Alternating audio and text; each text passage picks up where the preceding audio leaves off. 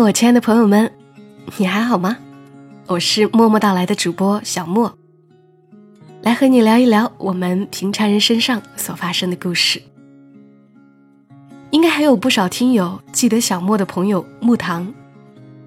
默默到来刚开播的时候，他贡献了好些稿子，我们一起分享了他笔下的很多故事，比如栀子的爱情故事，还有苏锦和何旭之间的故事等等。木糖现在是一个越活越有趣儿的姑娘，但近两年她工作实在太忙了，所以我们也很久没有读到她的文字了。之前她相对闲一些的那两年，是因为她专门辞了工作在学英语。我以前其实是有些不理解的，英语真的如此重要吗？但是看到她现在的状态，我觉得。他的决定是对的，如同汤唯在给一个在线英语学习平台 HiTalk 代言时说的那样：“无论是因为什么原因学习英语，那都值得祝贺，因为借由这个契机，可以有机会走进另外一个世界。”HiTalk 提供外教一对一实景角色演练课程，帮助想要提升英语的你演练口语，练就自己。今晚我们就来听一听木糖自己的故事吧。木糖说：“如果一定要在我三十二年的人生里挑选几个贵人，菲奥娜是无论如何都绕不开的一个。她是台湾人，小小的个子，小小的脸，五官甜美，一打人看不出来是十二岁就跟着爸爸在大排档大碗喝酒。”大口吃肉的豪气万丈的奇女子。刚认识她时，我二十出头，在公司里开开心心的忙碌着，对眼前的生活很知足，有忐忑，隐隐约约感觉到这样的日子是过不长久的，或者是不甘心的。可是也不知道还可以过什么样的生活。菲奥娜来到这家公司时。刚从澳洲留学回来，披着一头乱糟糟又金灿灿的头发，一件大 T 恤、牛仔裤，加一双恨天高，未与人先笑，先让人生了好感。我们所在的这个公司，按籍贯分成三六九等，大家泾渭分明，这是约定好的潜规则。菲奥娜却完全不按套路出牌。别的台湾领导安排我的工作，无一不是温和的、客套的。他不是，他是我的上司，我是他的小助理。我们像是周扒皮和长工，我的工作呈几何倍数的增长，没有道理可讲。菲奥娜振振有词：合理的要求是锻炼，不合理的要求是磨练。人要有企图心，而我既没有被磨练过，又没有企图心，理所应当的成为他改造的对象。向来只做事务性工作的我，在他的逼迫下，第一次做方案，第一次独立做 KPI 考核，第一次带团队，第一次做整本制度，哆哆嗦嗦写完方案，不出所料，被退回。冷漠的两个字，重做。退了二十次，听了二十次重做，照样没有理由，没有原因。第二十一次，我大哭，他瞪着双眼，不可思议，因为第二十一次，他终于觉得可以了，大发慈悲，帮我改了一些细节。审批通过，拿到预算的那一刻。简直痛哭流涕。到后来，KPI 考核日夜加班，菲奥娜对我完全是放任自由。冥思苦想，不知如何下手时，他终于良心发现，告诉我做方案和做考核的思路是一样的。把总结写下来，就知道 KPI 应该如何做。我拿出读书时写检讨的心态写总结，他看到后笑到崩塌。丝毫不顾及女孩子脆弱的自尊心，果然是个奸诈的白富美。在他的指导下，写了一份总结之后，当真做出了 KPI 方案。接受第三方公司的验证，在分公司中得了最高分。被碾压和打击的日子，总是度日如年的。但过了好些年，带我自己带团队的时候，才知道，教人最快的成长方式，是让他独立的去做一些事情，自己。只需在背后给他必要的配给，也才知道，最好的思想改造是让一个人亲身体会到思想和思维的转变，可以给自己的生活带来正面的改变。如此这般被他虐了一年半载，我们也亦师亦友起来。谈话不仅仅只涉及到工作，还有生活。我原以为像菲奥娜这样工作狂一样的人，对自己的规划一定是以事业为主导的。没想到他说，其实他最向往的生活是一屋两人三餐四季，着实让我惊讶很久。他对此有另外的解释：一屋可以是鸽子笼，也可以是海景屋；两人可以是怨偶。也可以是情人知己，三餐可以是粗茶淡饭，也可以美食佳肴，四季可以今天过夏季，明天过冬季。菲奥娜问我对未来有什么期待，我的脑袋一片空白，好似在很久以前我就丧失了期待未来的权利，养活自己。不成为别人的累赘，就是我对自己的未来最好的期待。白富美的菲奥娜不了解另一个阶级人群的生活，但是她尽最大的努力去理解，所以非常庆幸她对我有支持、欣赏和帮助，没有同情和施舍。与他工作的一年多，迅速成长，学会了独立工作。学会了策划、组织、执行、做预算等一系列以前想也不会想的工作，非常有成就感。不仅来自于物质的奖励，更多的是来自于他人的欣赏带来的自信。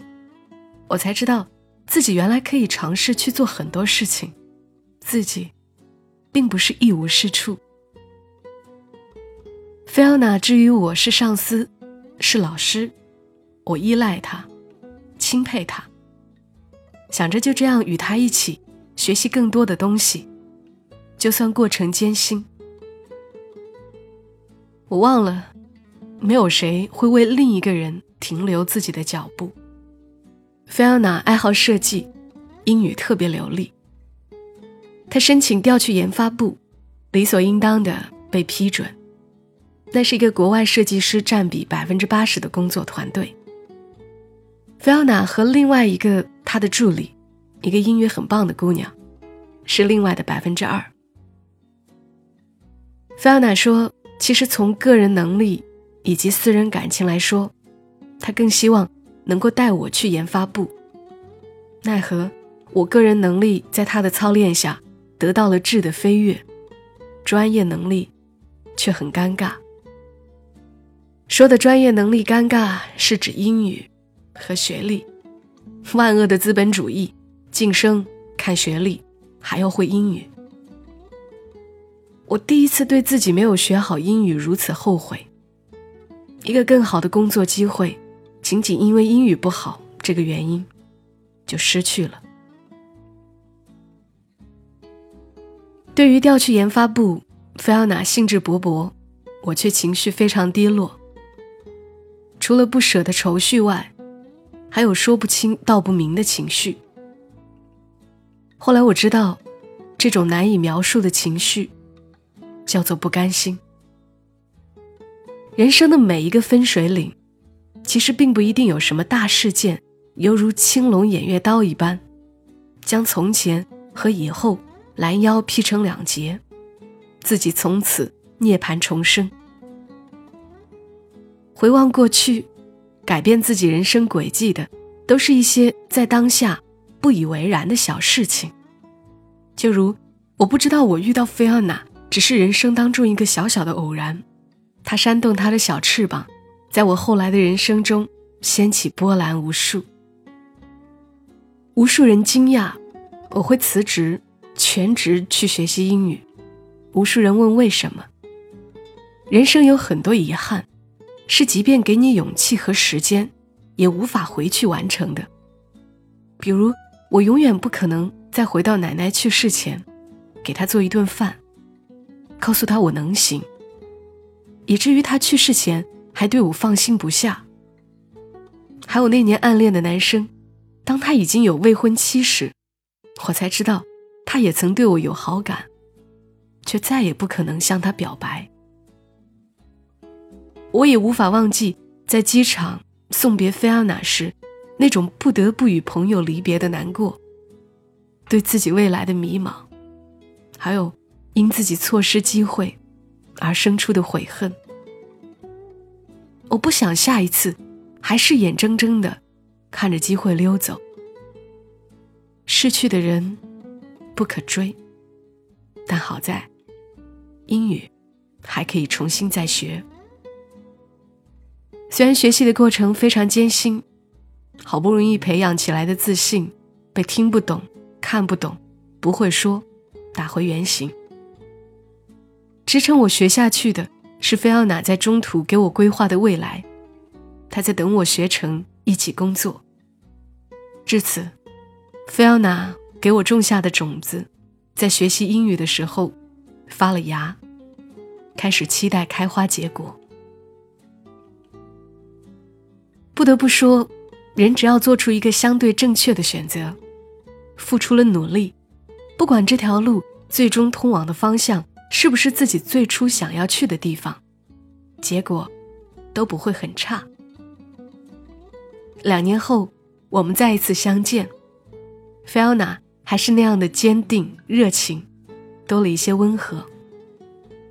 他大约是要检查我的学习成果，我们用英语。交谈了一个下午，我们再一次谈到对未来的期待。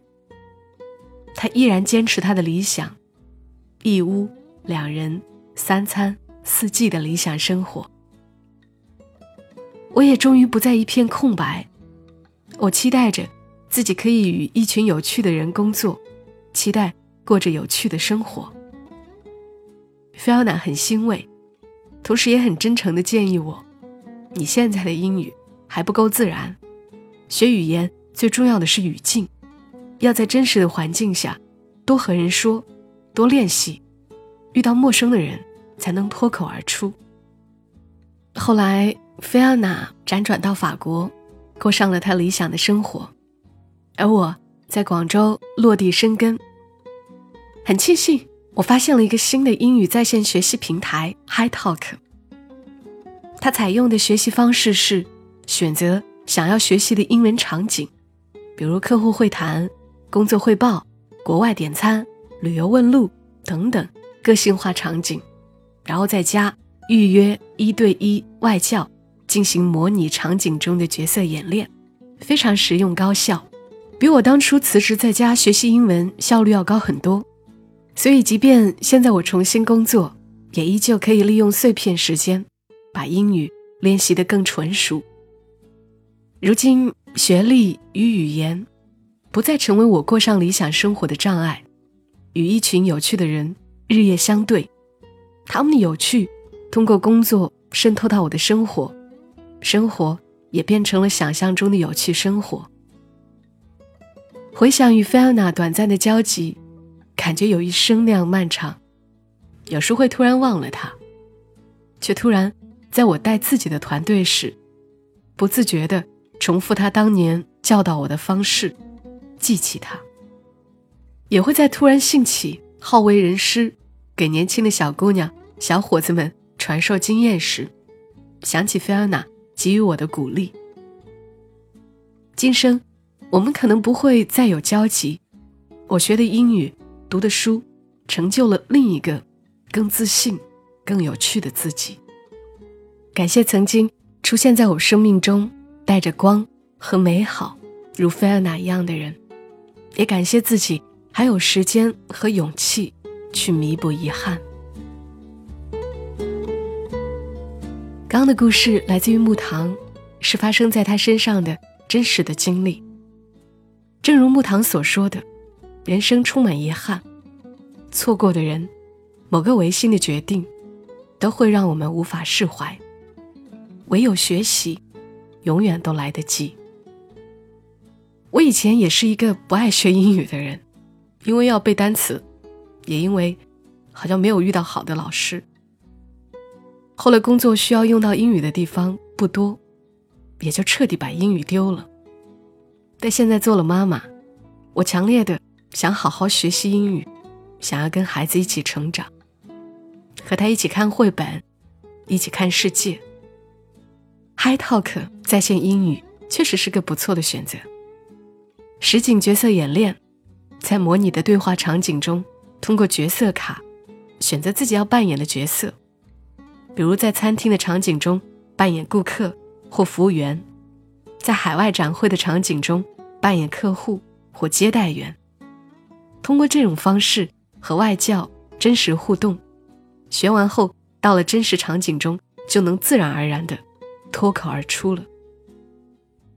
这个世界很大，也许你想去看看；职场很残酷，你想更从容。这些都会让你生出学习英语的想法。那也把 HiTalk 在线英语推荐给你。好了，今晚的节目就陪伴你们到这儿。愿你无论任何角色，尽情出彩。